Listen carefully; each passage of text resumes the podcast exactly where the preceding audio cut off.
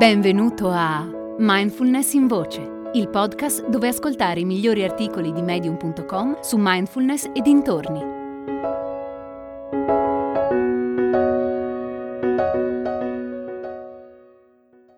Meditazione non è solo concentrazione di Raffaello Palandri.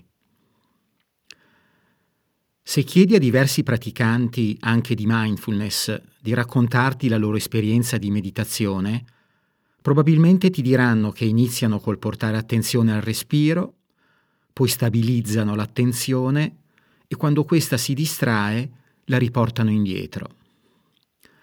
Coltivata con regolarità, questa pratica rinforza la capacità di focalizzare e regolare l'attenzione. Col tempo, la mente impara ad accorgersi più velocemente delle distrazioni e ad attivare le opportune contromisure per gestire meglio i pensieri. Questo allenamento mentale permette al praticante di migliorare l'equilibrio tra la sua parte razionale, rappresentata dalla corteccia frontale, e la sua parte più emotiva e istintuale, rappresentata dall'amigdala.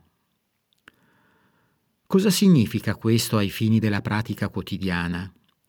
Che meditare non è soltanto focalizzare l'attenzione. La corteccia frontale, una delle aree cerebrali che si è sviluppata per ultima rispetto alle altre, si occupa di pensiero razionale, esecutivo e svolge funzioni di supervisione. Possiamo dire quindi che la corteccia frontale è la parte del cervello che pensa, che registra e collega tra di loro i fatti e a partire da quelli astrae, decide e arriva a delle conclusioni. L'amigdala, invece, è la parte più primitiva del nostro cervello, quella che ha a che fare con le emozioni primarie, ed è responsabile della reazione di attacco o fuga. L'amigdala ha tempi di reazione cento volte più veloci rispetto alla corteccia frontale e questo spiega il perché la paura e la rabbia sorgono così rapidamente, mentre la risposta razionale impiega più tempo. Di fatto l'amigdala e la corteccia frontale sono spesso in contrapposizione e questa è un'esperienza comune, dal momento che tutti dobbiamo continuamente equilibrare la parte emotiva e quella razionale, cosa che non è sempre facile da realizzare. Quando perdiamo quell'equilibrio, ad esempio perché percepiamo una minaccia, il più delle volte è l'amigdala che prevale, costringendo la corteccia frontale e altre aree del cervello a funzionare in modo poco efficiente, così da permettere al corpo di reagire al massimo delle proprie possibilità.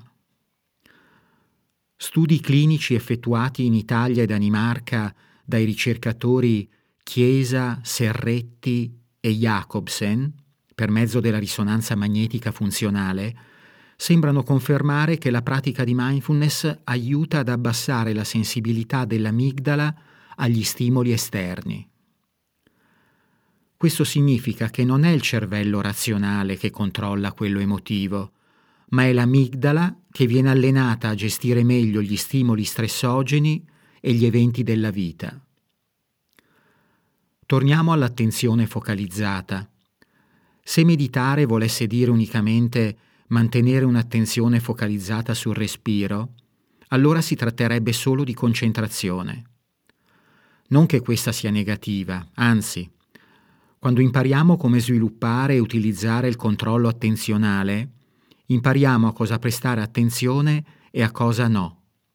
La funzione concentrativa viene svolta a livello cerebrale dalle aree frontali, come la corteccia cingolata anteriore, e sembra essere collegata alla memoria di lavoro. È quindi una competenza importante da sviluppare, ma per quanto abbiamo visto è solo una parte di come funziona la meditazione. All'attenzione focalizzata, la meditazione affianca la metacognizione, ovvero la pratica dell'osservare i propri pensieri e le proprie emozioni.